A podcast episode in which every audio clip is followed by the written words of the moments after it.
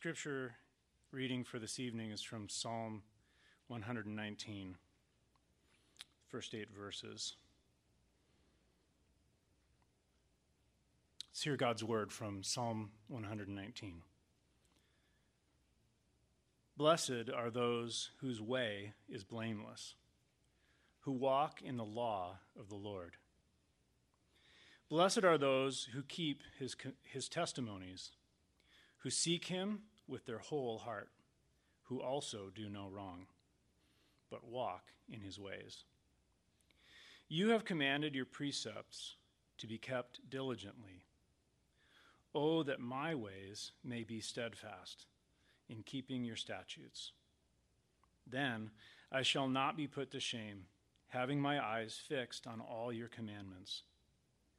I will praise you with an upright heart when I learn of your righteous rules. I will keep your statutes. Do not utterly forsake me.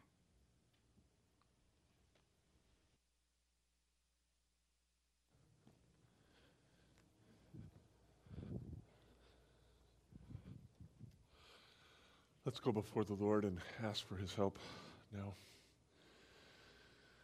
Our God and Father, you are infinitely wise and you are infinitely good, especially in that you have revealed your wisdom to us through your word.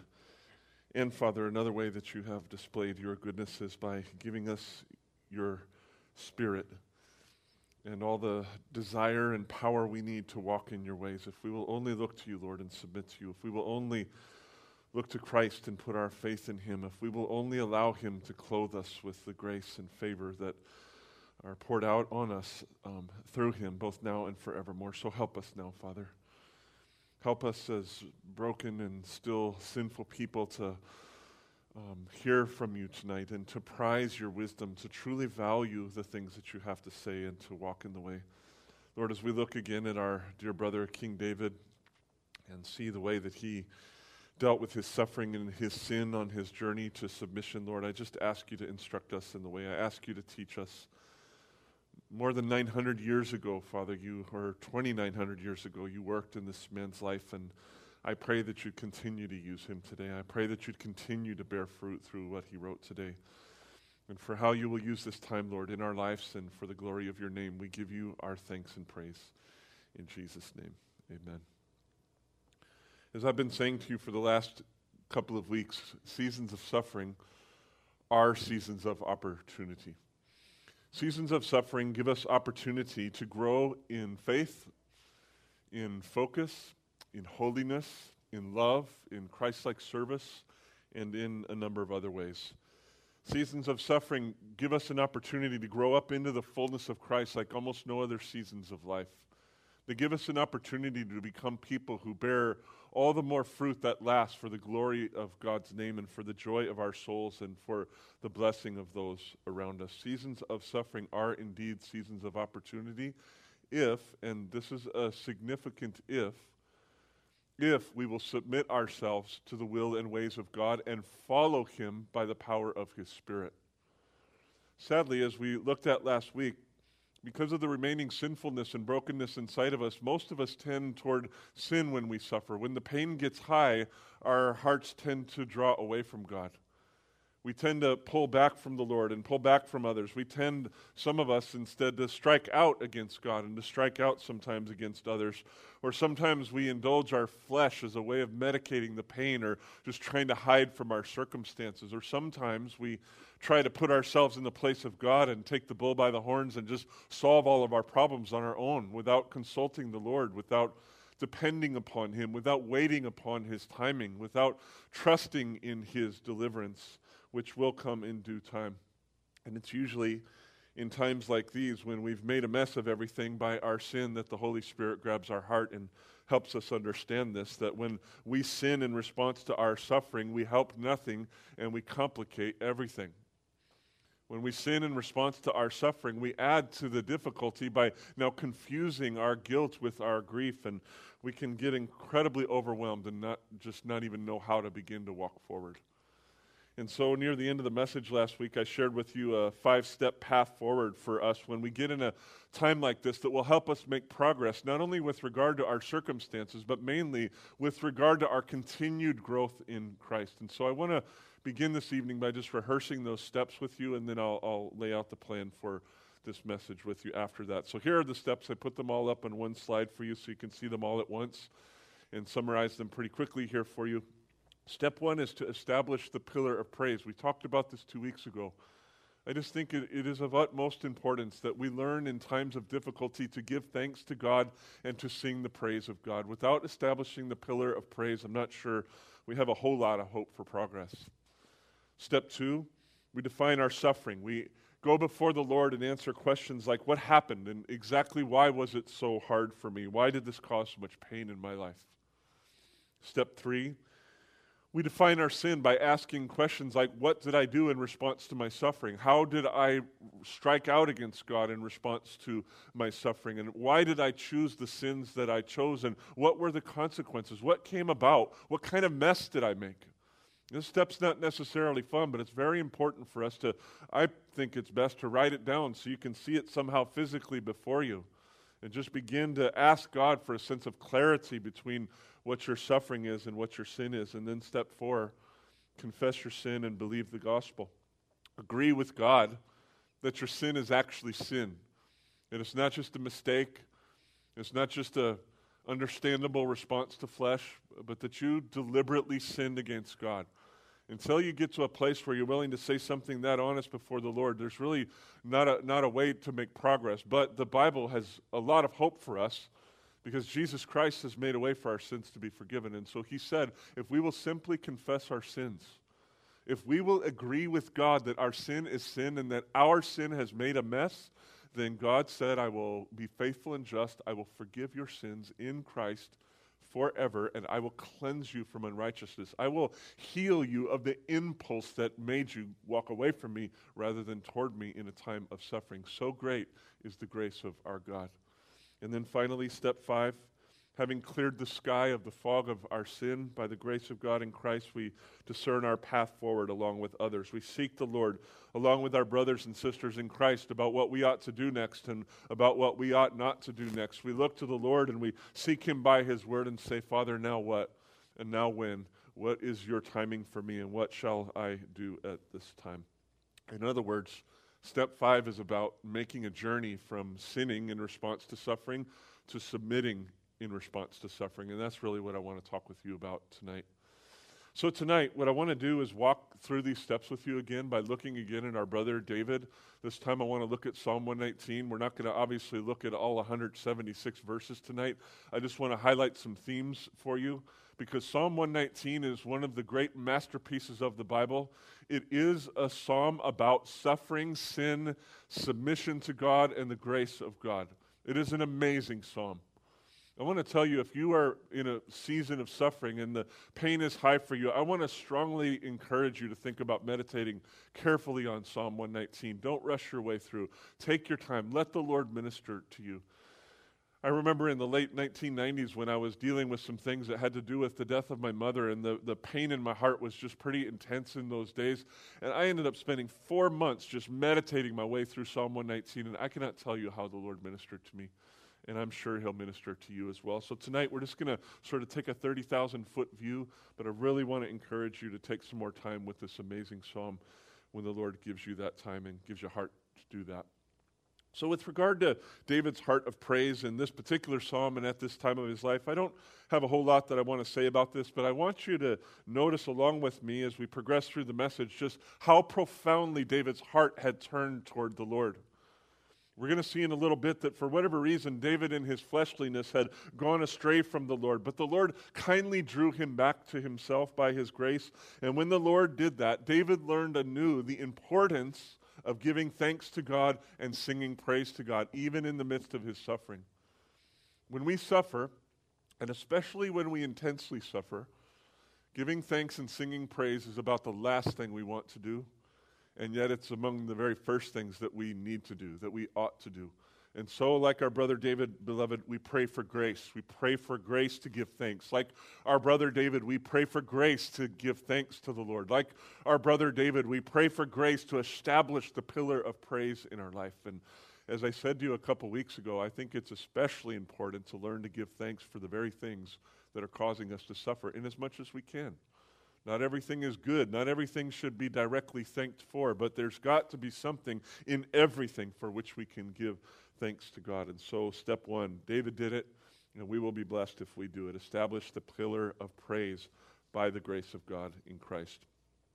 Step two, then, when it comes to David's suffering at this time of, of his life, he was experiencing things that he had been experiencing for a very long time. Namely, he was suffering at the hands of ungodly men and ungodly women who were opposing him and seeking to destroy him. So let me just use some of his own words from the psalm and how he describes what they were doing. He said that they were publicly taunting him, they were arrogantly mocking him, they were out and about lying about him.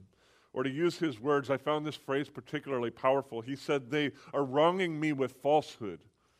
I saw in that sense the, the falsehood was sort of like a, a, weapon of war, and they were hitting David with this weapon of war. And falsehood for a person in power, especially one in power for the glory of God, is a very strong weapon, and they were out to wrong him with falsehood. They were threatening him with deadly violence. They were persecuting him without cause, he says near the end of the psalm.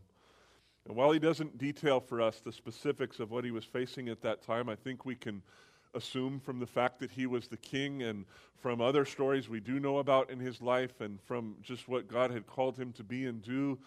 In a few clues he lives along uh, the way for us in Psalm 119, I think we can assume that what was happening here was a, just a grasp for power. There were people in the country that wanted David out so they could be in. There were people in the country that wanted to put David in the grave so that they could be put on the throne, and they were out to get him. And like I said to you a couple weeks ago, or maybe it was last week, none of us have been a king. None of us have lived under the constant threat of deadly violence, but I think we can empathize with our brother to know that this would not have been an easy thing to deal with, day by day by day by day by day. And while David was trusting the Lord, at least at the time when he wrote this psalm, he was also deeply pained and stressed about what was happening to him and what was happening around him. For example, he wrote a few things like this.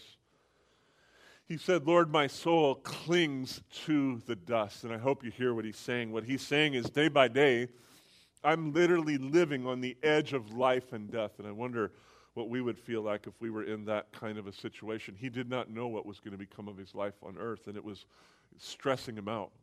It was giving him great anxiety. He said to the Lord, My soul melts away for sorrow.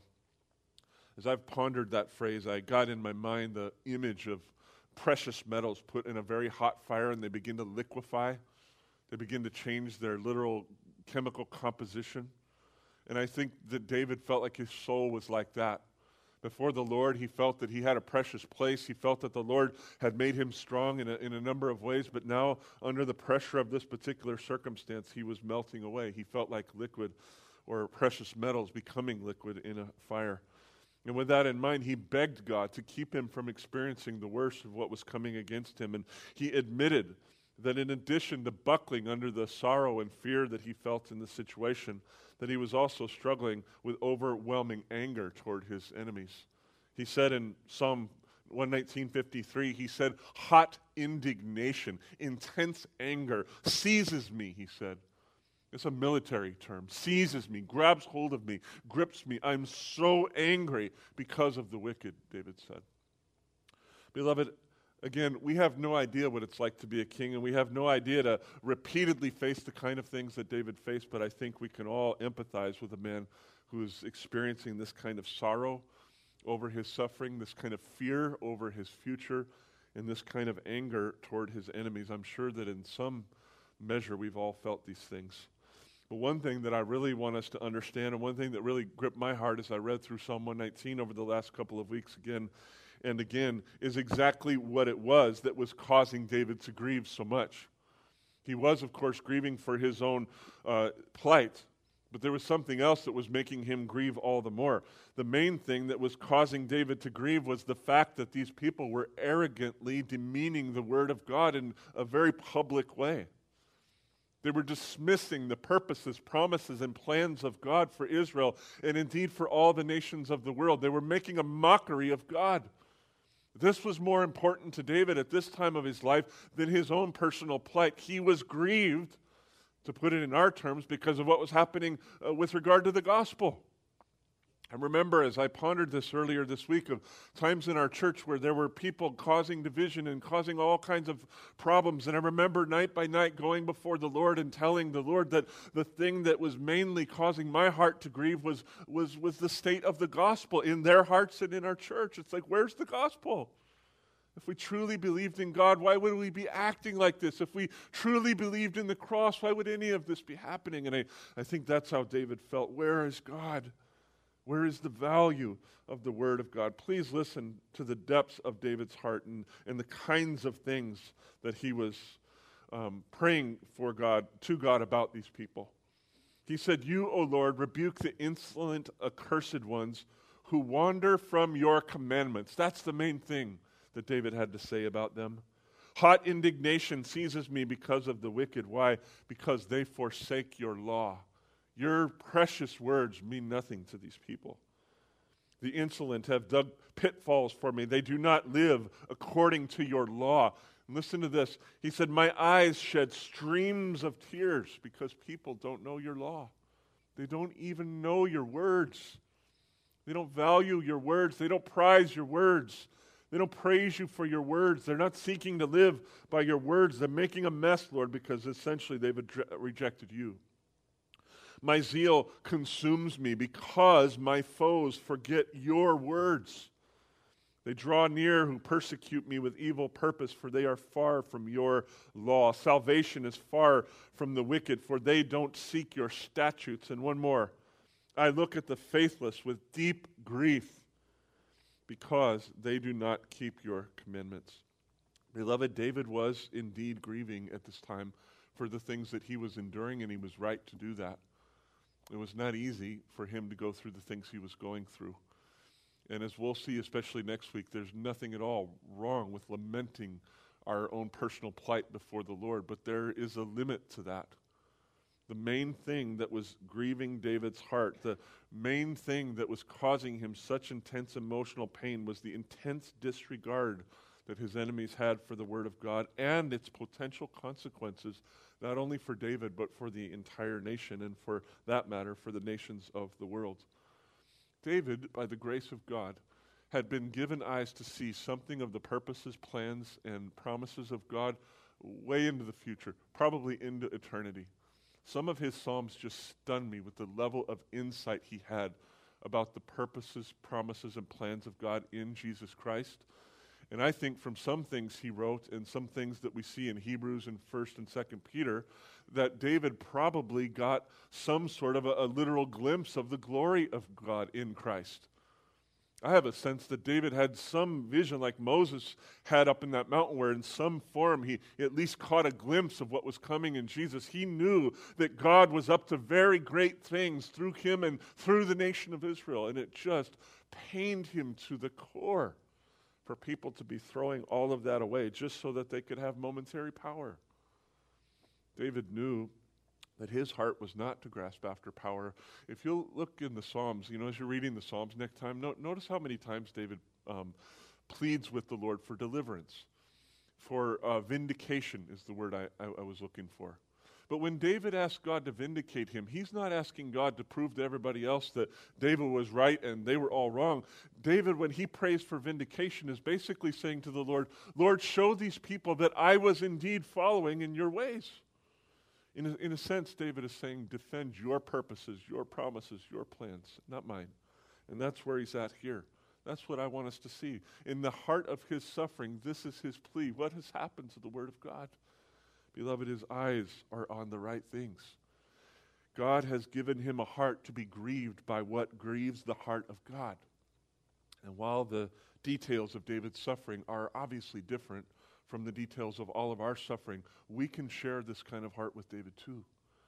In the midst of our suffering, as we're defining our own difficulties before the Lord and talking with the Lord about why these particular things are hard for us, we can be asking God to give us a heart to see what is grieving Him inside of our circumstances.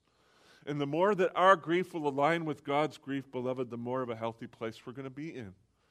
We can pray and ask God to help us bear the burden that He would have us bear and let go of all the other burdens that He would not have us bear. Oh, Father, give us insight into your heart that I might share in your heart. Because as we do that, the greater thing happening in our lives is not so much getting through the situation we're currently in, but the greater thing that's happening in our lives, brothers and sisters, is that our hearts are being melded with God's heart. We're becoming one. We're being conformed into the image of our Creator and of our Savior. Through the fire of suffering, God is doing great things. And so I think, like David, we need to learn to go before Him when we're defining our suffering and saying, Lord, please help me see this through your eyes. Please help me to have your perspective, oh God. Please help me to grieve as you would have me grieve and see as you would have me see. So this leads us now to steps three and four. I'm going to take these at once and talk with you about David's sin. He doesn't share a lot of details with us in Psalm 119 about what his sin was, but he does help us understand the nature of his sin. If you'll look with me at Psalm 119, verse 67, and I would appreciate it if you would turn to that one just so you can see it with your eyes. David writes this, verse 67 Before I was afflicted, I went astray, but now I keep your word. Before I was afflicted, I went astray, but now I keep your word. So it seems that before this particular season of suffering had stretched out across the sky of David's life, that he had been wandering away from God. And if the way that we walk in the ways of God is by keeping his word through the power of his spirit, then surely the way we wander away from God is by ignoring his word or not keeping his word and doing things in the power of our flesh. David doesn't tell us any more details than this, but I think that what he said is enough for us to understand the nature of what he did. What he did was distance his heart from God, he distanced himself from God. The Bible commanded the kings of Israel to read the Word of God every single day and do what the Lord had commanded them. And I think most of David's life, he did just that. Who knows, perhaps at this season, in the season of his life, perhaps he stopped reading the Word regularly. Or perhaps he read the word and he just sort of distanced his heart from it and didn't spend any time meditating or thinking or applying or actually talking to God about it. I don't know exactly what the details are. I just know that in some way, shape, or form, David relationally distanced himself from God, and the consequences of that were very serious. Beloved, this is serious for any person that knows the Lord, but it's especially serious for those who are leading in the Lord in one way, shape, or form. And boy, was David ever leading in the Lord. And so the Lord kindly did what he had to do to draw David back to himself. David, uh, the Lord kindly caused David to, to awaken to what he had done so that David would draw back into his presence. If you look at verse 92, you'll see now what David thought about what God accomplished in his life. Later in the psalm, David writes, If your law had not been my delight, I would have perished in sight of my affliction. So even though David had gone astray, David still had a love for God's word. He still had a value for God's word. And this is partly what God did inside of him. God caused him to be afflicted so that he would remember, wake up and remember, yes, I value the words and wisdom of God. Look at verse 71 to go back a few verses. David wrote, It is good for me that I was afflicted, that I might learn your statutes. It's good for me, Father, that you brought this season of suffering into my life, that I may wake up, that I might remember who you are and remember who I am in you, and that I might begin again to walk in the way that I ought to walk. I don't think verse 71 means that David's sin directly caused his suffering. But I do think that it means that God used his suffering to expose David's sin so that he could free him from his sin. And God will do this to us. I don't think, again, uh, please, I, I, I want to make sure I'm being clear about this. My brain feels extremely foggy tonight. I don't feel like I'm being clear about anything. And I want to be really clear about this. I am not saying that God brought suffering into David's life specifically because he sinned.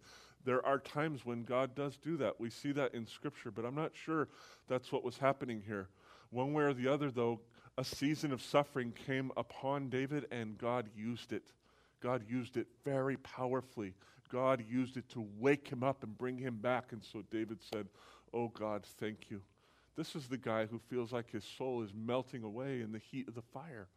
And he's saying, Lord, this fire is so good. David was so glad because this is how God woke him back up.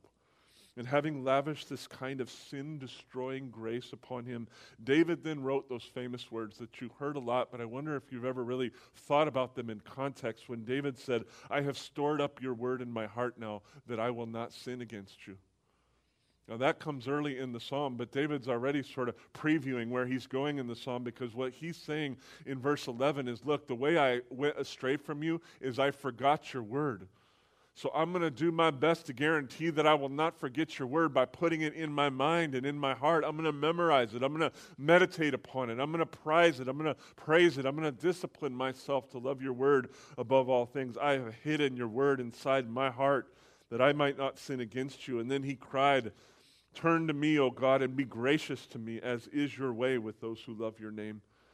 Keep steady my steps according to your promise, and let no iniquity get dominion over me. David is simply saying, Beloved, by your word, God, keep me in your path. David's heart was not just to escape from the consequences of his sin. David's heart was not simply to secure deliverance from his circumstances. Rather, beloved, the greater thing on David's heart at this time was to be faithful to his God by walking in the ways of his God, by the power of his God, according to the words of his God. And that is what true repentance looks like. That is what true humility looks like. That is what the journey from sinning to submitting actually looks like. It's when a person says, Oh God, I have received your forgiving grace in my life, and now I pray for the power to walk in your ways. Now I pray for the grace to prize what you have to say and to see the wisdom and goodness of what you have to say day by day by day. It is good for us to articulate our sins before the Lord and to plead for forgiveness. It's good for us to pray according to the gospel and ask God to forgive us our sins and to cleanse us of all unrighteousness. But, beloved, we have to go beyond merely looking for forgiveness. And we need to join our brother David in looking for power to walk in the ways of God. True repentance means turning from our ways and back toward God's ways. And that's the turn David made in his heart. It wasn't simply of David saying, You're right, I sinned, please forgive me. But it was David saying, You're right, I've sinned, please forgive me, and now empower me to value you, to value your words, and to walk in that way. Beloved, this is where David came in his life, and I pray to God that this is where each of us will come in our lives as well. Seasons of suffering are tremendous seasons of opportunity because in these seasons we can learn the value of walking in the ways of God almost like no other season of life. Now, when God graciously awakened David's heart and placed him back on the path of life, David's heart absolutely caught fire with passion for the Word of God. And to help us feel the depth of his rekindled passion for the Word, I want to read you a whole long string of texts You'll never be able to turn to them one after another, but I put all the verses up on the screen for you. I just want you to hear what God did in his heart. I want you to hear the depth and sincerity and the persistence of his passion for the words of God, the written words of God. Here's what David wrote In the way of your testimonies, I delight as much as, as in all riches. Do you feel like that about the Bible? that you would rather have the Bible than all the money in the world? I mean, just ask yourself honestly do you feel that way about the Bible? And by the way, David was talking about Genesis to Judges, maybe Job, not much else. My soul is consumed with longing for your rules at all times. That's how much he valued the words of God. I will also speak of your testimonies before kings, and I shall not be put to shame, because I find my delight in your commandments, which I love. I will lift up my hands toward your commandments, which I love, and I will meditate on your statutes. Your statutes have been my songs in the house of my sojourning. I remember your name in the night, O Lord, and I keep your law. The law of your mouth is better to me than thousands of gold and silver pieces. Oh, how I love your law. It is the meditation of my heart day and night. How sweet are your words to my taste, sweeter than honey to my mouth. Now he's speaking my language. I've never really struggled with wanting a lot of money and stuff, but chocolate, sugar, honey, sweets, yeah. David says, I would rather have your word than the sweetest finest, purest, most satisfying honey. That's what I feel like when I'm devouring your words. How, how is your heart doing? How's your the passion meter in your heart for the words of God, the speech of God, the wisdom of God? Your testimonies are my heritage forever because they are the joy of my heart.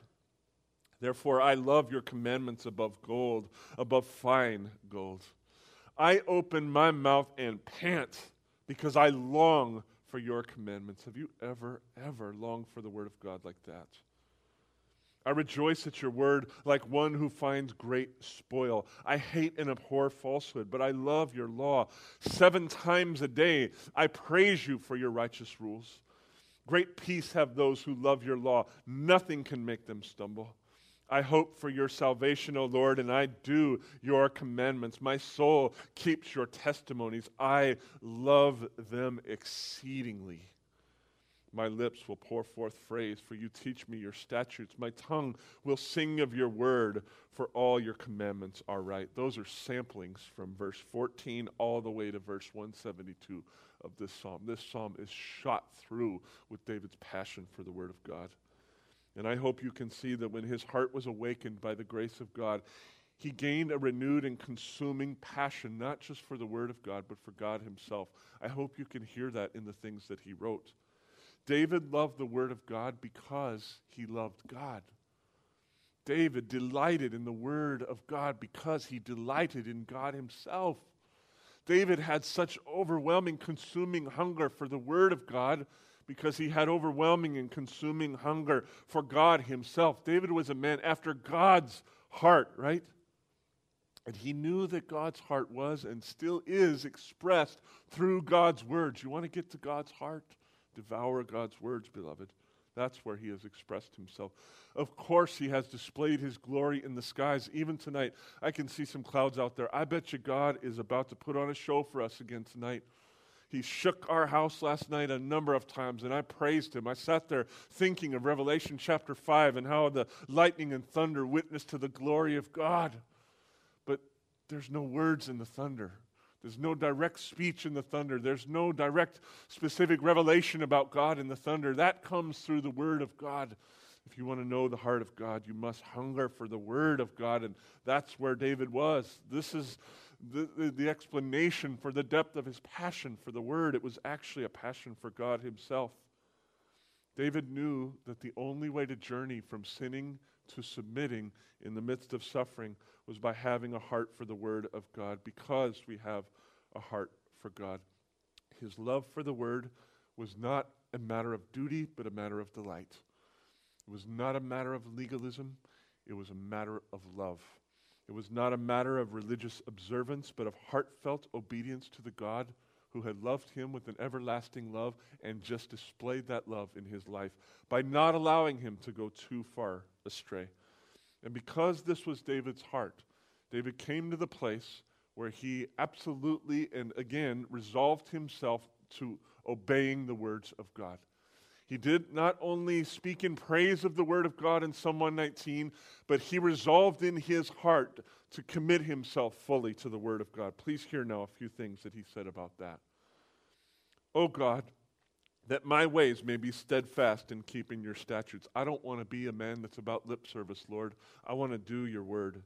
Then I shall not be put to shame, having fixed my eyes on all your commandments.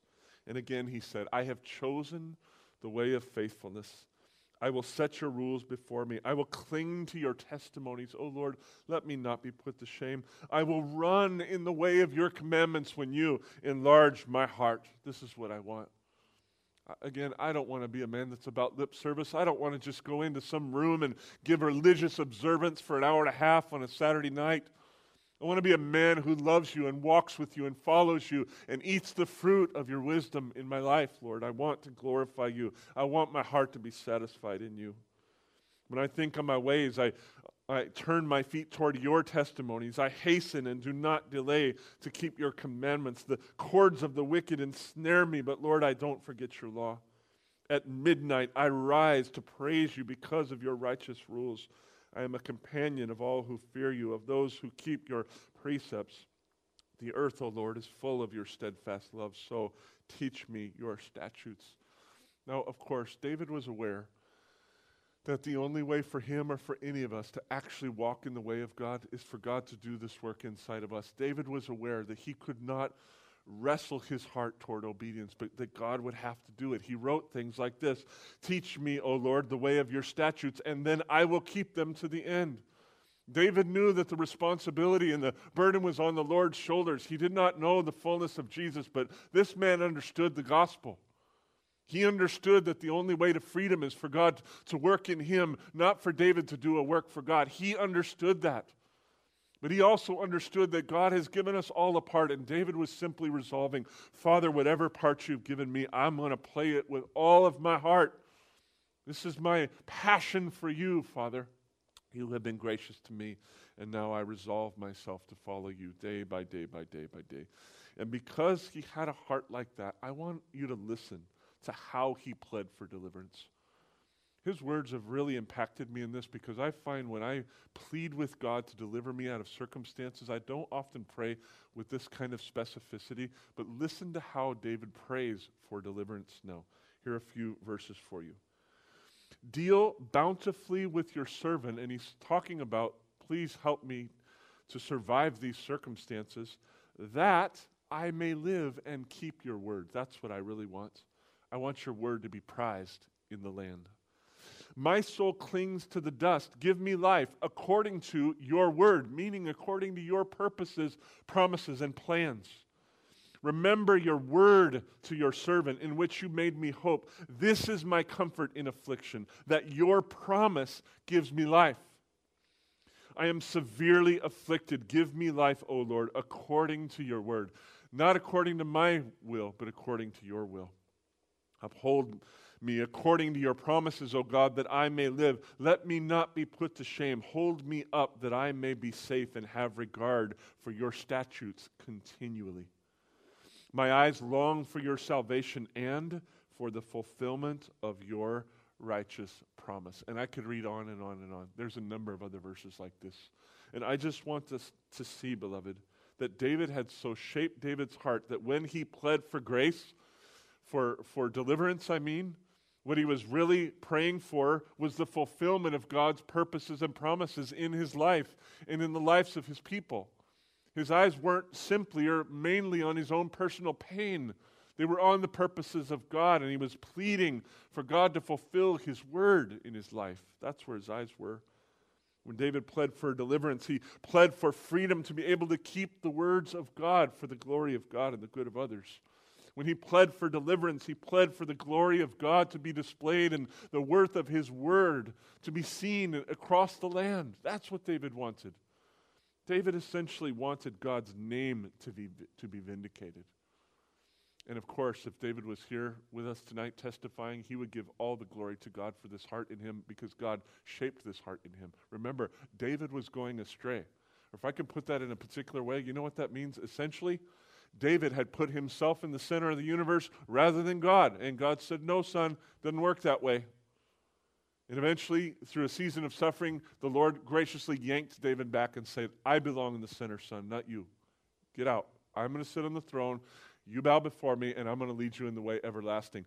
God helped David to get the order right. And having gotten the order right, even in the midst of his suffering, beloved, God was central. God was primary. One of the most difficult things when we're suffering, and especially when we're intensely suffering, is it's very difficult for us to focus on anything outside of ourselves. We can tend to just be sucked into ourselves and into our circumstances, and God just loves us too much to let this happen.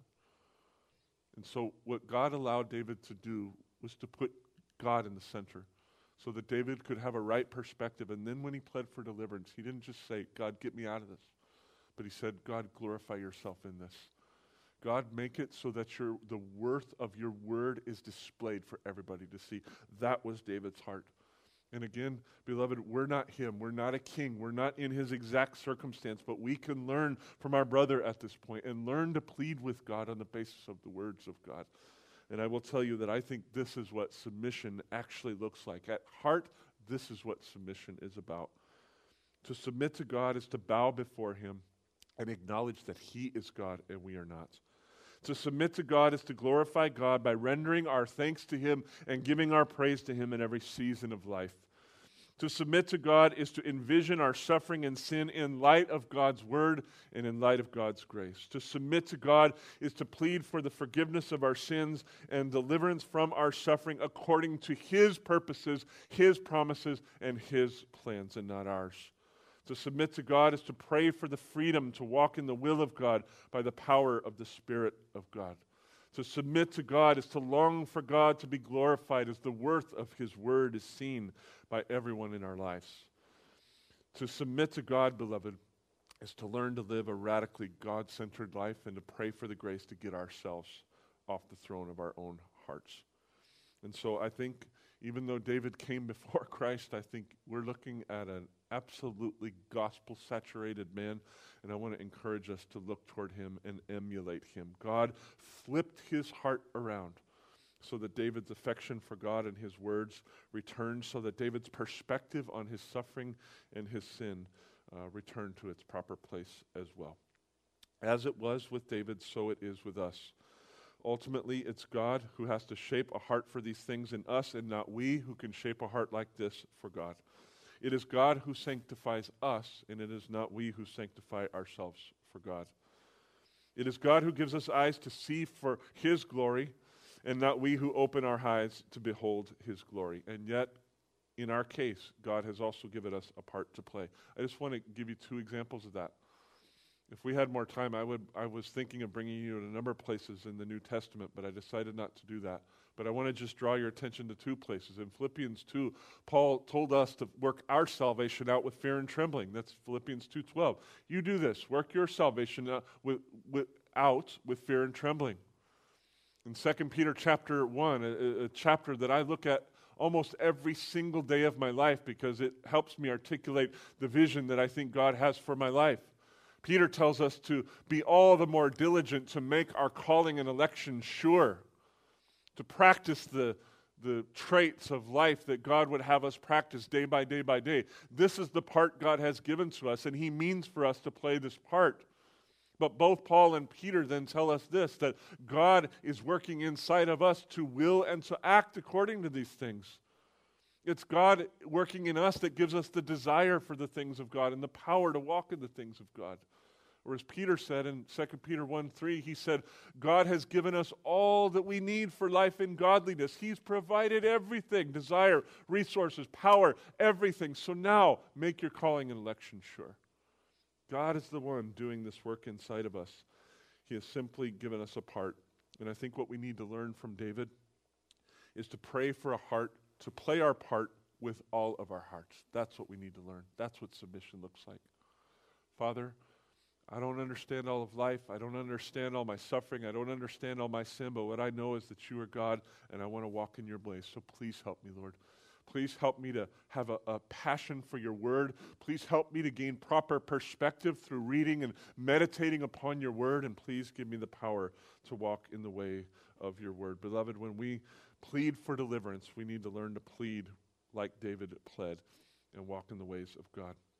As we pray in this way, and God graciously hears and answers our prayer, I think we do come to a place of clarity of mind where we can then think about how to walk forward in our particular situations and in the midst of our particular suffering. As I mentioned last week, this is a place, though, where I don't think there's any way to give universal advice to everybody about how we are to proceed in the midst of suffering because everybody's circumstance is different and everybody's personalities are different, and everybody's uh, past and future and many things are different. One size does not fit all when it comes to discerning the path forward, but the process toward discerning our deliverance is actually the same for us all.